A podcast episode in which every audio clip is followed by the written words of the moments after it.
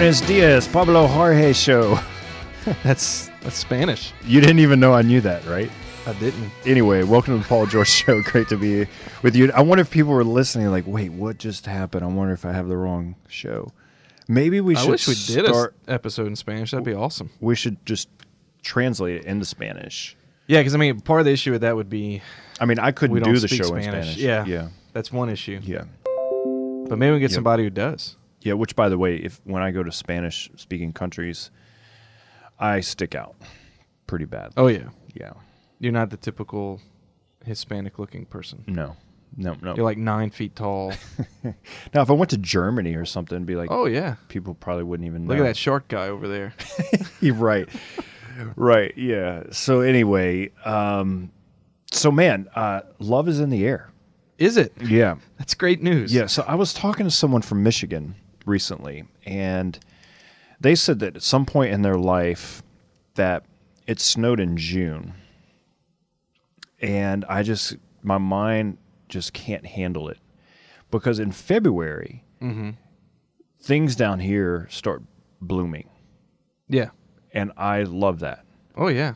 Right. Yeah, it's great. So spring fever is here. It just makes me You happy. Love, you love the flowers. huh? yeah, yeah, I do. Like we get some of those warm spring days Mm-hmm. sprinkled in, and you start kind of smelling the grass and the flowers, and then baseball starts, and you start, you know, kind of You are in such a mood today. Sensing awesome. like you, you start hearing like the, the the the sound of bats hitting balls, and it, Where do you hear that? just in my mind, Okay. yeah, birds tweeting. right. Yeah. Man, you I'm so inspired right now. Yeah, so Like, I- just loving life. I start all that out before I start this. Okay. Right. So, um, Emeritus Pope Benedict, right? How is this related? well, he just wrote this letter, uh, and in a rare letter, Mm-hmm. um, you know, he says that he's, you know, basically dying, and Yeah. he's, um, quote unquote unquote on pilgrimage home, Yeah. Right? Yeah. Um, and I just think it's cool, actually, that he wrote this, and and we can talk about that. But I would, I just want to give a, a, a slight news flash Mm-hmm. to you Mm-hmm. and to everyone I appreciate that. Okay, here's the news flash: we are all on the pilgrimage home. Yeah. Like, like we're all on our way to dying. Like he knows he's closer because he's like 90, right? Mm-hmm. So he's not like, yeah, you know, I got another 30 years. Like I shouldn't be talking about this. He's 90, he's ill, he's moving slow. He- like he, he knows his time is limited. So he's writing this letter beautifully. And I think it's a, it's a way to evangelize the world uh, because one of the things that his predecessor did, right? John Paul II did that was so beautiful. I mean, you could go through his papacy and certainly I just watched a documentary on him and I'd love to talk more about it. But him as a priest and a pope, like literally his life was amazing, the things that he did. And if you when you talk about his work in communism and for people, like you just go on and on. But one of the things I remember the most is that towards the end of his papacy, he taught people how to die Mm-hmm. and that the world was awestruck by this reality that that this was happening and it was it was one of the greatest teaching moments I remember thinking about. And I think this is what Benedict's doing. Like I think he's like reminding people of the meaning of life with this letter saying, "Hey, I'm on my I'm I, I'm dying. Like I, I am on the pilgrimage to where I belong, which is heaven. Like earth is just sort of the stopping place in my life. And he's reminding people, and I think it's going to be a great tool of evangelization. Yeah, because uh, he chose. I mean, he chose to retire for for the office itself. It's not like he, man, I just can't wait to sit back and and not do anything. But like he realized his his fading health and energy was not good for the office the way he saw it. Right. The so he steps office. back. But Yep. it's not. In other words, he didn't retire in the same way that you and I might retire, or an American might retire and say, "Oh, now I'm old enough to just sit back and do what I really want to do." Although he has spent his time doing what he's always wanted to do, which is study, prayer, and preparation for heaven. And God has given him many years of this. Actually, it's Right. been what since 2013, so five years of this kind of life that he's lived well apparently and um, I- i'm curious if once he finally passes if we'll have some access into that world as far as you know has he been writing at all has he been uh, what has he been reading what has he been doing because like you said the witness of how he's choosing to spend these years is profound and hidden. Like he's Yeah. he's out of the way, which is such a, a Christ-like virtue to be hidden. yeah Um, but I I think I don't know this. I don't have any inside scoop. But I think like when he dies, there's going to be a powerhouse book that's going to come out. And I grew up with John Paul II, right?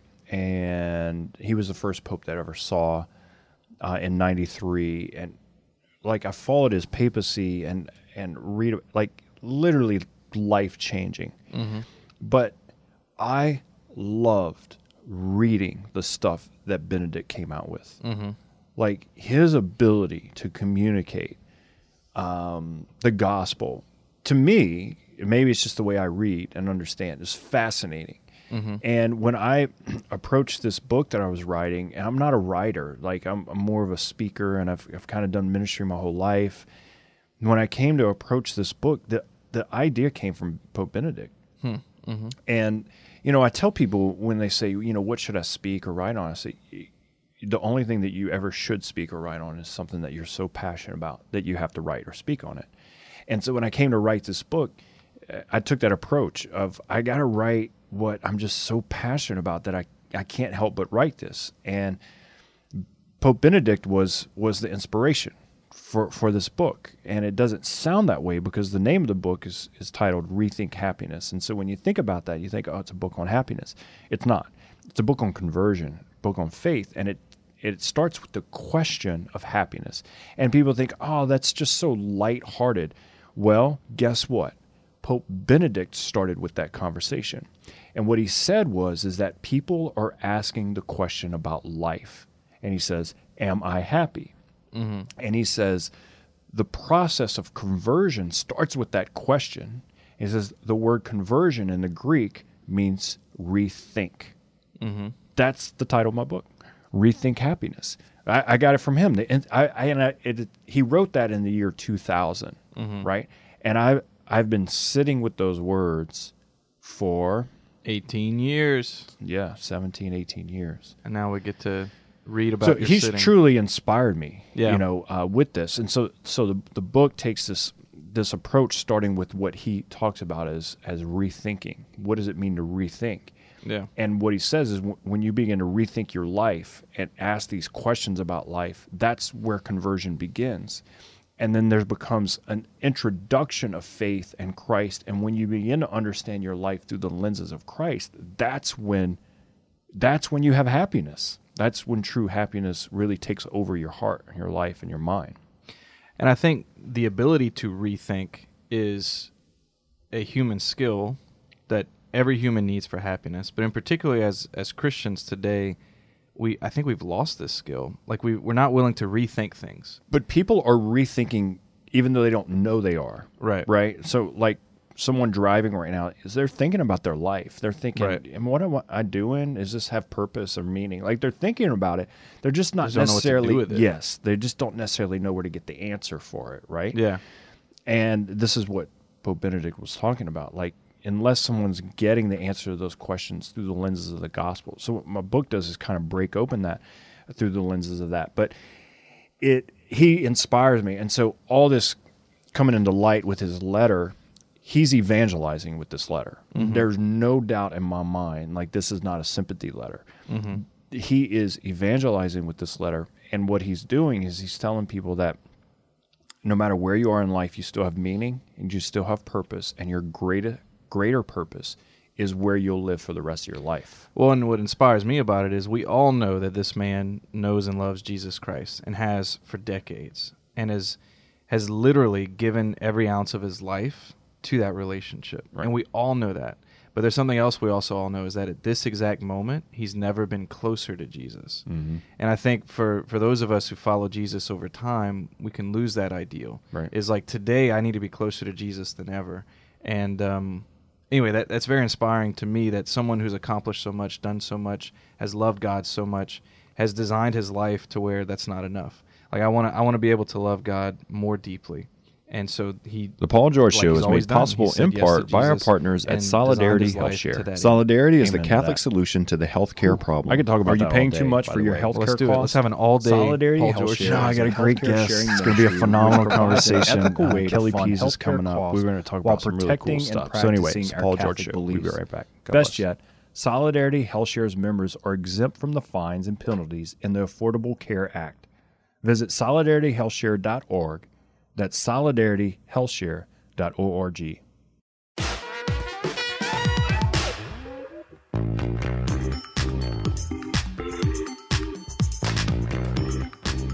Welcome back to the show. Paul George here. Adam Conk quietly sitting in the corner. I love just staring at him. Anyway, have uh, obviously one of my favorite guests ever, Kelly Pease Lombardi. Kelly, how you doing today? I'm doing good. I'm at school. Sorry if you heard my announcements coming through my loudspeakers, but yeah, I'm doing good. Mm, I love it. You're a mom, a wife, a teacher, uh, and blogger for CatholicMom.com. So you- you're doing all sorts of things. So, anyways, thanks for taking the time uh, to chat today. What's going on over there? Oh, you know, just hanging out on my little break. Yeah, I'm a part-time teacher here at my kids' Catholic school, and I am um, just carrying this baby. I got five weeks left in my pregnancy, so I'm a sight to see. Good times over here, but um, yeah, we're just doing good. So four kids, one on the way. Uh, this is number uh, cinco, um, and you guys Yeah. are getting ready for that. So I know, I know uh, life's crazy for you. Like when you think about Lent, like as a Catholic Christian, like do you think? Like I don't want to put words in your mouth, but you know you, you have your your mom of, of four small ones running around and, and another one due like when you think about Lent, do you think I'm kind of just living Lent a lot in my life? my life is Lent. That's what I think about Lent. And I mean, sorry if this is offensive to anyone, but I feel like my life is Lent. My oldest child is seven, and pregnancy by this point, I mean, it's gone very well, thank you, God. But I hit this point last week where I do this new thing called exhaustion sobbing, where I just get so exhausted, like trying to carry around the weight of my body and the rest of my kids, that I just start sobbing. And so, honestly, I feel like this is Lent. Lent has come early for old Kelly. You know, Um, I, I think I don't every, really know what else I can do. no, I think so many people listening and, and and maybe a lot of moms or you know even dads, you, you just gave a sense of relief, like to breathe out. Like I think a lot of times when we look at Lent, we think we have to kind of conjure up something, we have to make up something, or we have to do a whole bunch of things. And certainly that's good. We've we've talked about that. But sometimes your life situation, uh, if you just embraced it, that might be your Lent right there, right? Right. And that, yeah, that's exactly right. Like trying to not struggle so hard against it. It's like God has given me this opportunity to draw near to Him in the, the sufferings of my daily life. Not that it's not beautiful and full of joy, because it is.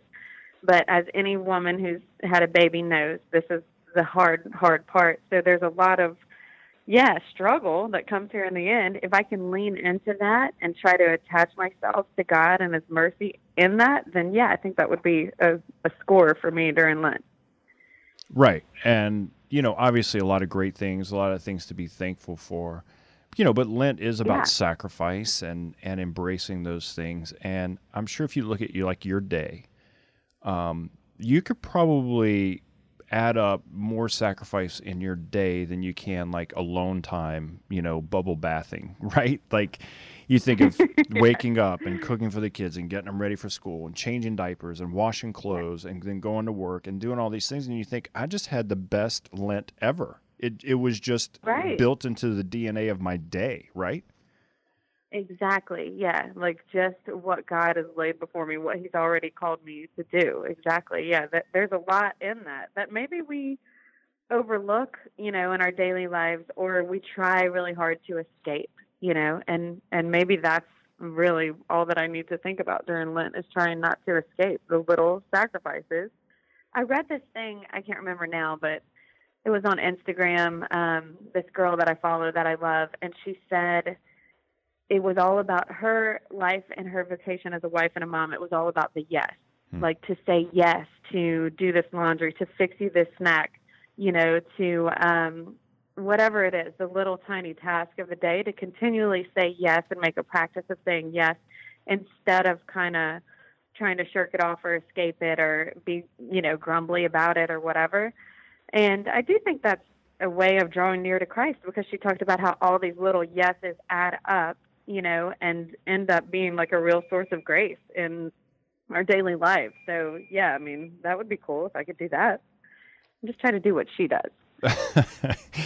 well, I, I, think, yeah, your lens kind of built in. And, you know, I'm thinking right now, like, I'm thinking, wow, you know, like changing this dirty diaper is, is, yeah, you know, it's Lent you know like it is part of the sacrifice that i make as a dad you know not just the dirty diaper but taking care of the kids helping my wife helping around the house you know uh right. you know doing things that i don't want to do sacrificing things that i would much rather go do to to do these things that i don't necessarily need to do but it would help you know like all these things we can embrace not to overload ourselves with sort of sacrifice and suffering but to embrace the the day to day things that are in front of us as a sense of sacrifice. Yeah, to see it for what it is. Because I think sometimes we're afraid to do that. Like, we're afraid to just look at it all and say, this is actually really hard. You know, I find myself doing that. And that ends me up in exhaustion sobbing a lot too, because I have this thing where I just want to say, I got this, I can handle this, I'm going to power through, I'm going to, you know, just be on top of all of this stuff because I can do this, you know.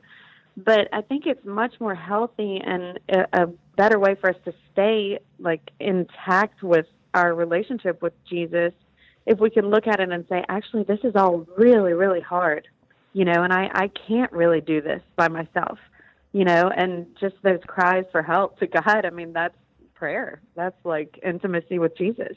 Yeah. So how do we balance um, embracing this and feeling sorry for ourselves? Right, having these sob parties. Like, oh man, that's a toughie.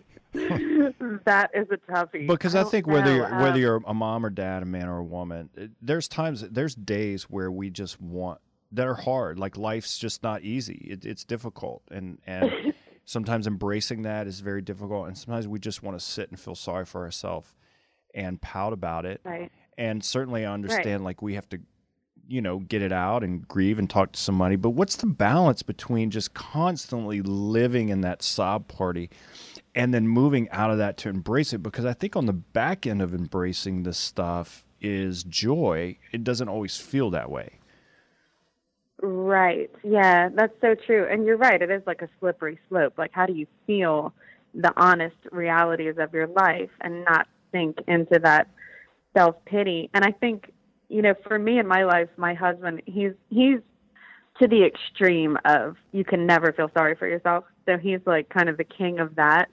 And it always, you know, pulls me out. I mean, I'm trying to always tell him, like, yeah, but you got to feel your feelings.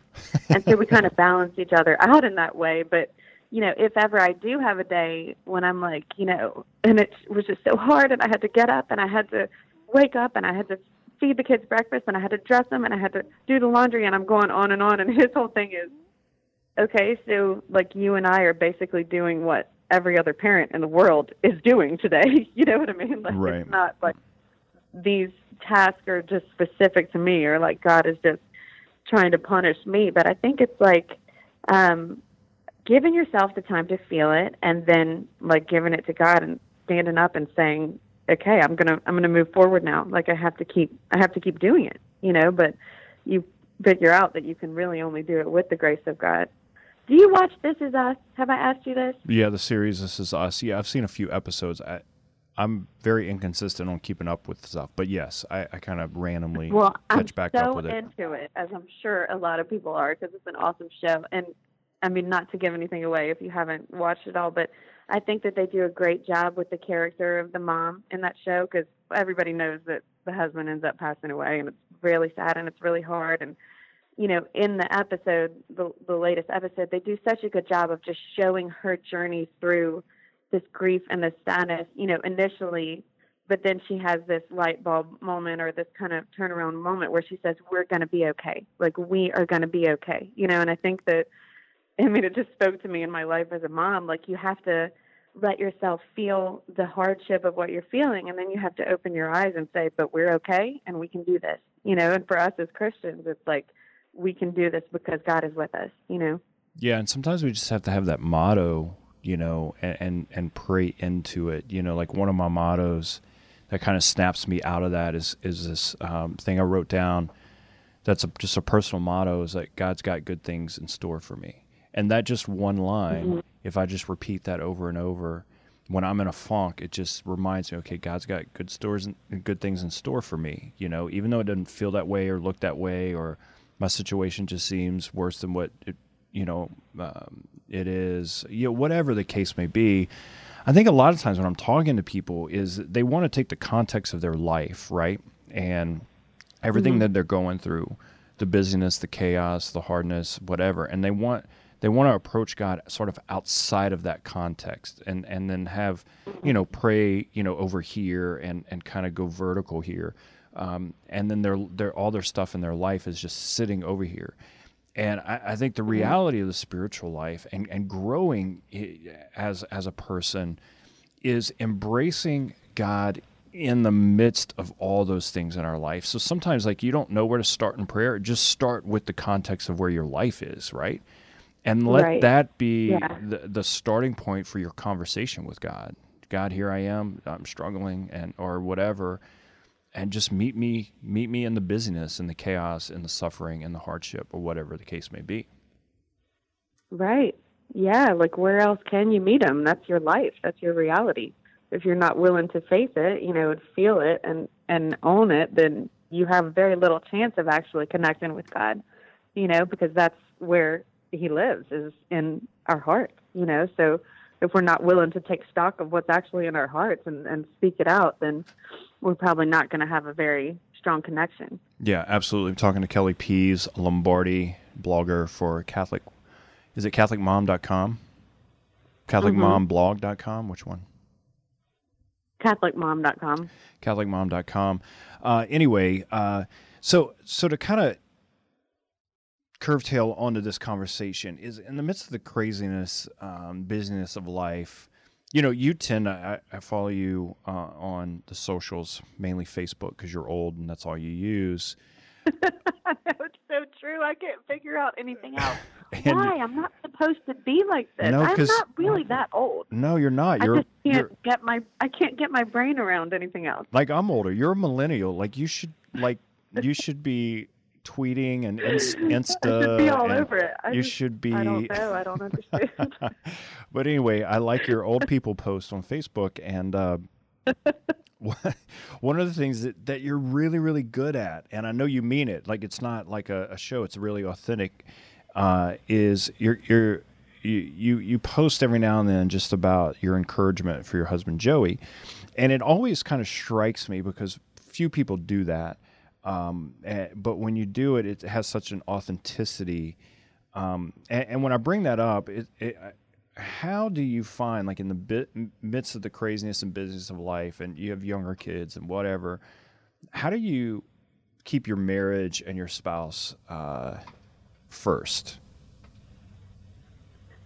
Well, I don't know. I mean, I think for me, like it's just the way that I am. I like to I like to know people. Like I'm very into just you know observing people and watching people and and in my relationships with people. I maybe that's it's kind of like a love language of mine. I think it's like words of affirmation and. Mm-hmm. I like to feel really known, you know, and seen and and so in my relationship with my husband, I feel like I'm like that. Like I like I mean it's just been I could go on and on, but to have watched him in our relationship. We've been married for almost nine years. And, you know, that I love to know somebody and watch somebody. It's been like such a joy to watch him, you know, over this journey and just like be by his side as he grows and, you know, just all the ways that God has changed us both. And I like to take note of those things. I'm like a word person, you know, and I like to kind of take stock of that kind of thing. And so I think just because that's kind of my love language and the way that I um, you know, interact with people, it's natural for me to do that with him. You know, and so how does he respond? how does he respond uh, to to this affirmation and and and this encouragement? Like, is he like? I it? mean, he just walked into my classroom. Um, on the radio. Uh, he likes it. Yeah, I mean, I think it means a a great deal to him. You know, and I Right. I think for any man it would. You know, like and for any human being, like don't we all have that desire to be seen and recognized? You know, like for where we are and how we're growing. You Yeah. know, so yeah, I think it definitely it means a lot to him when he sees that stuff.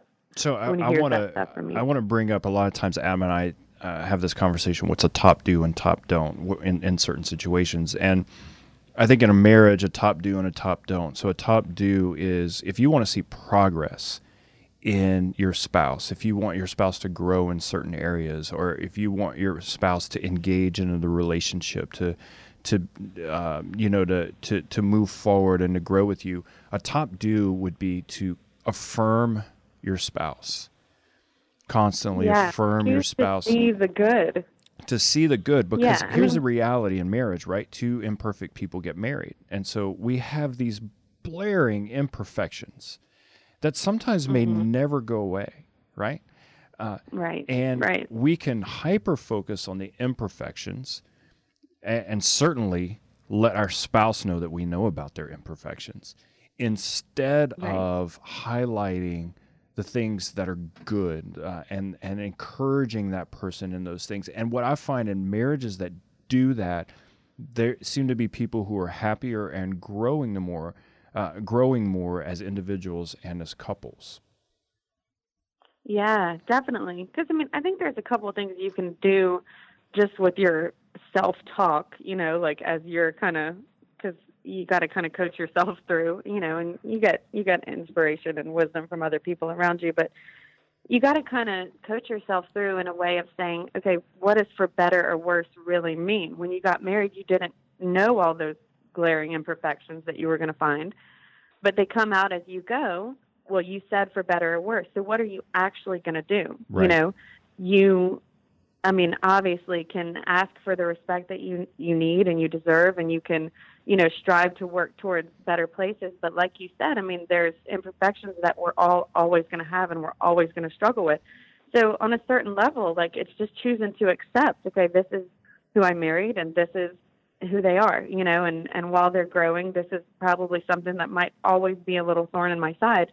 But at the same time, look at all these other things that I never knew when we stood on the altar and got married were going to come about and were going to spring up, you know, in this person, these other graces and strengths and blessings, you know. So making a choice to, yeah, don't ignore those things that come up. You know, make a choice to celebrate those things when you see them. yeah i mean you know, to be honest about the parts that are struggles, but right don't don't just focus on the struggles. You know. Yeah, I mean, there's certain issues that you work out in your marriage, and, and you got to talk them out and work at them together. But I know for sure that you will see more progress in your spouse if you spend more time encouraging them and affirming them than focusing on all their imperfections. Which the the top don't is I would say is uh, don't spend your time focusing on your spouse's imperfections because it would only make them worse. It would only make them more insecure. It'll only push them further away from you when what you really want is your spouse to be closer to you. And sadly enough, Kelly, like I'm constantly having conversations with with guys um, who say, you know, my my my wife, uh, you know, will tell me like I'm a horrible cook, or in front of people, uh, you know, I don't know what I'm doing with the kids. You're you're a horrible dad. You know, uh, you know, you don't work hard enough for us. And like these words, like, and and, the, and and women think, oh, he's a guy, he can take it. And like the reality is that those are like arrows that just constantly Right. are going into this man's heart that are just making him drift further and further away and disengaging him. Right. And I see the flip side Right. with with men who who constantly nick and nag at their wife's imperfections, and it does the same. I'm sure you can speak to that. Yeah, definitely. And that's something that I think we both early on, you know, we both have like these similar triggers. I think from just the way that we both grew up in our families and being like younger in the ranks of our siblings and we just both have such a distaste for being talked down to in any way. And it's cool that we both feel so strongly about it because it's just caused us to make a point to not do that because it, it sends us both over the edge. You know, to be talked down to or condescended to, especially in public, you know, is just it is such a downfall. You're right. Those are arrows that stay. Then you got to go home and you got to talk that out again and again and again, mm-hmm. you know, because those things hurt. They sting. So yeah, yeah that's definitely a, a, top don't. I would agree. And if there's not deep reconciliation on those things, then there'll always be resentment. And if there's not behavior right. change on the spouse's end, that person will constantly protect themselves from those arrows, and so there'll be distance. Uh, and and, yes, and you can't have a good, healthy marriage if there's distance. So anyway, yeah. Kelly Pease, man, this is uh, man. Uh, I just said man. Uh, this has been a great, great, dude, bro, bro. This has been a great conversation, actually. Really good, really good. I know you got to yeah. get back to class, and it sounds like Joey walked in, yeah. and that's dangerous. I don't want him on the show anytime. you soon. really can't have him on the show. uh, anyway, we got to do this more often. Um, so, yeah, so great thanks having, for having me. Yeah, so if you want to find out more about Kelly, she writes every now and then on Catholic blog, Catholic Mom blog. I can't even get it right. dot com. Catholic CatholicMom.com. You're Catholic, old. Catholic Mom. You, well, look, Kelly, you just stay on Facebook, all right? you can find me on Facebook, folks. Facebook.com. all right, we'll talk to you later. God bless. All right, thank you. You Bye. too.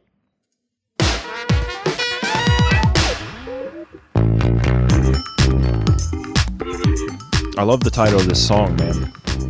Pantry. Pantry. Pantry dance got all party. kind of stuff in the pantry.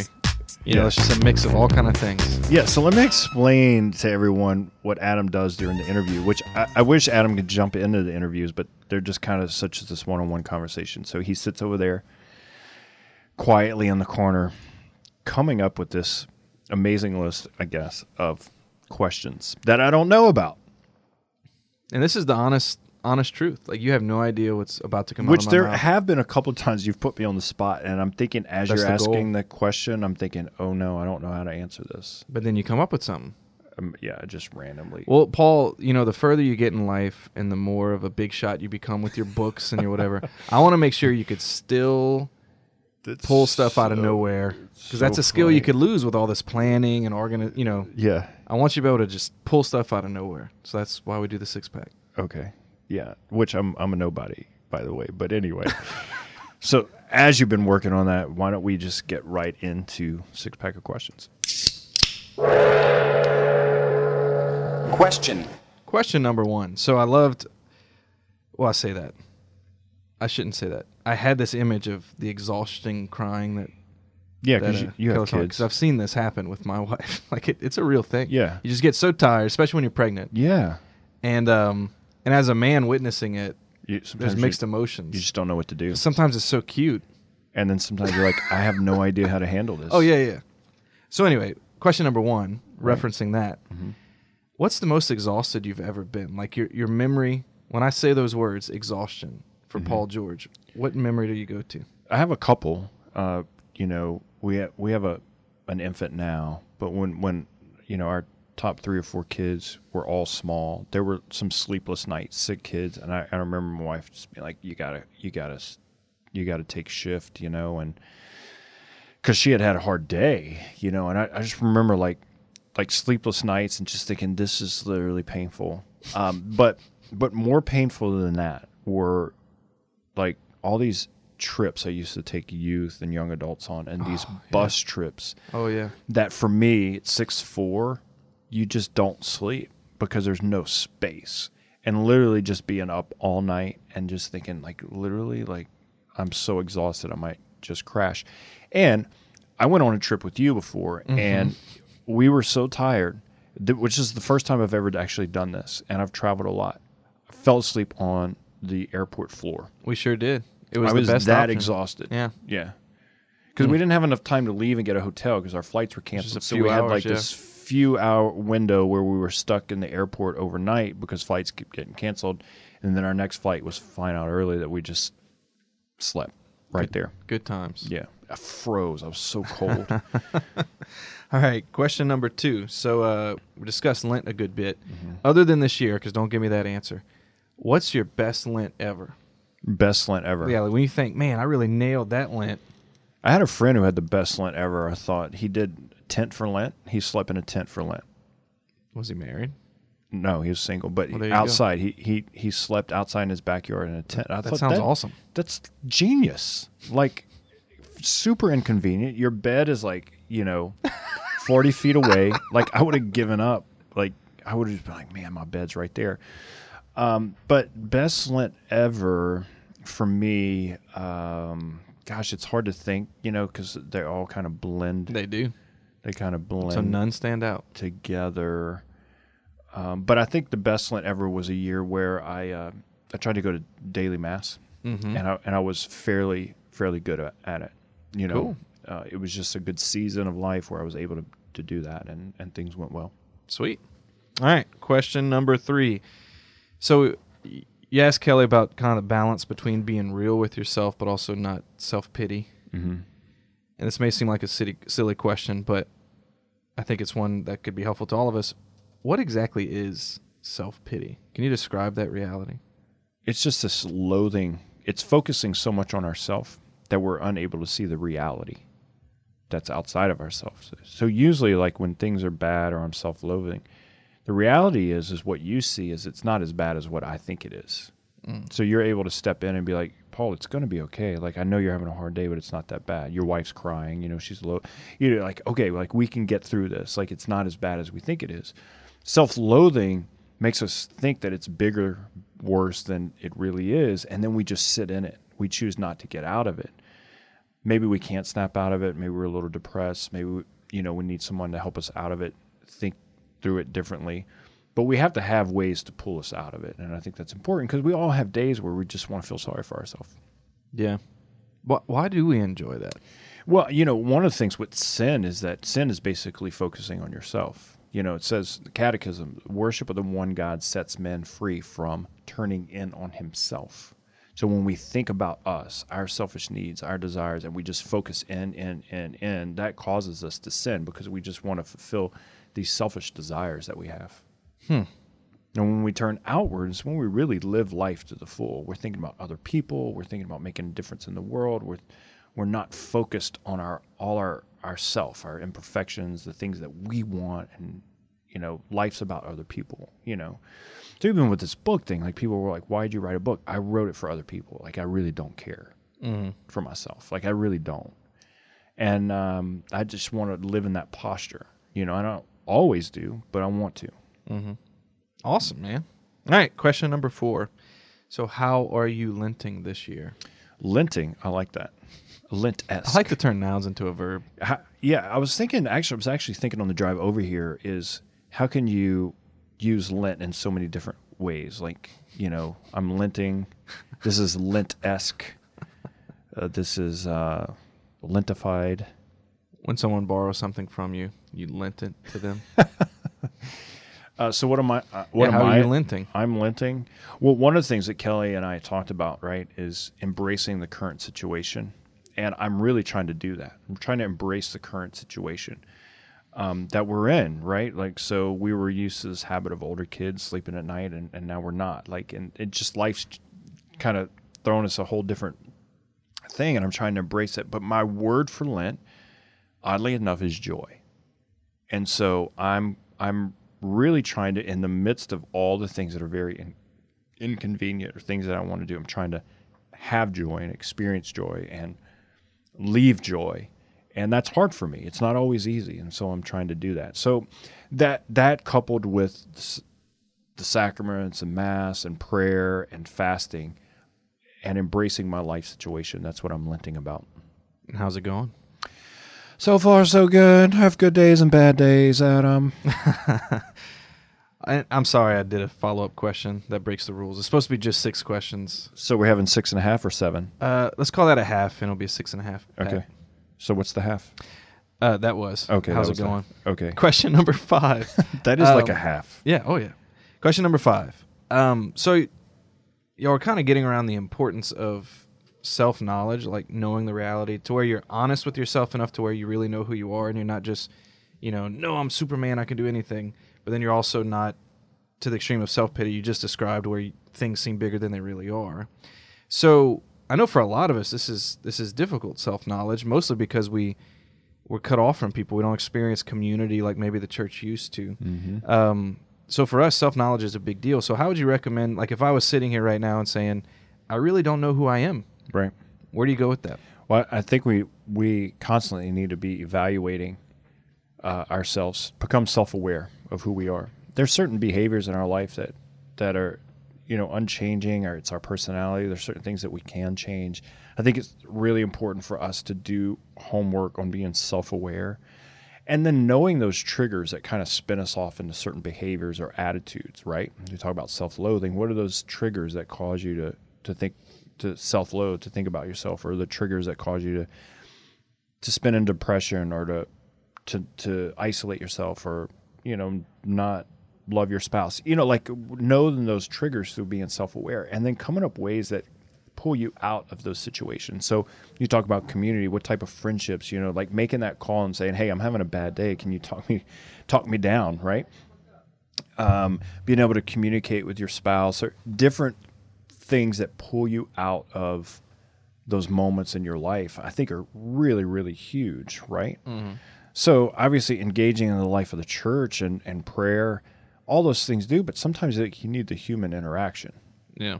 And those things are really important. So I would I would say do some self evaluation and then come up with ways that you can really move forward in, in pulling you out of that.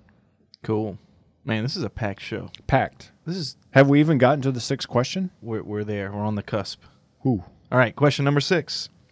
So y'all in the conversation, kind of talking about encouraging a spouse, or you know, and some of us are just not encouraging people. Right. Like it's not easy for us, and we always see the bad in people, and it's louder than the good that we see in people. Right. Um, so as a habit, as a skill, what are some ways we could actually maybe work on that during this Lent?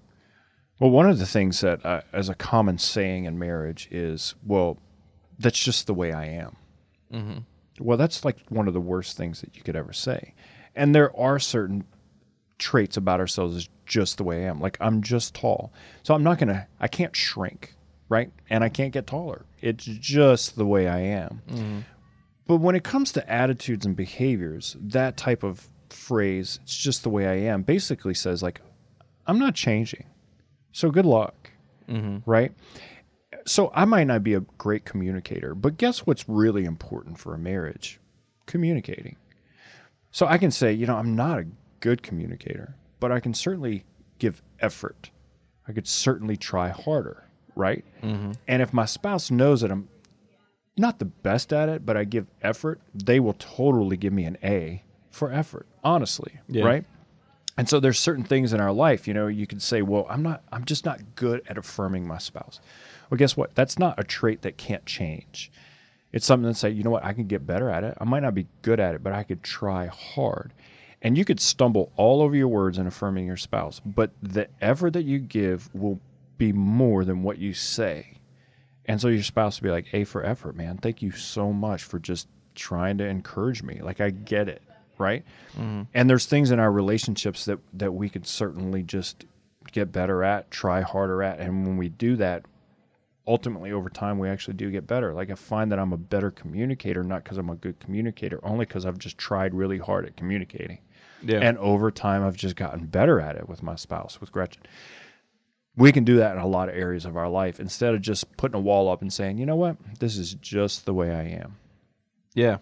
Well, I'm glad you said that for Lent because I think we often settle into that. This is just the way I am. But I've, I've experienced this through the encouragement of especially spiritual directors that our greatest shortcoming in our character can actually very quickly become our greatest strength Absolutely. with just a little attention. Like, not even a lot, just do little things.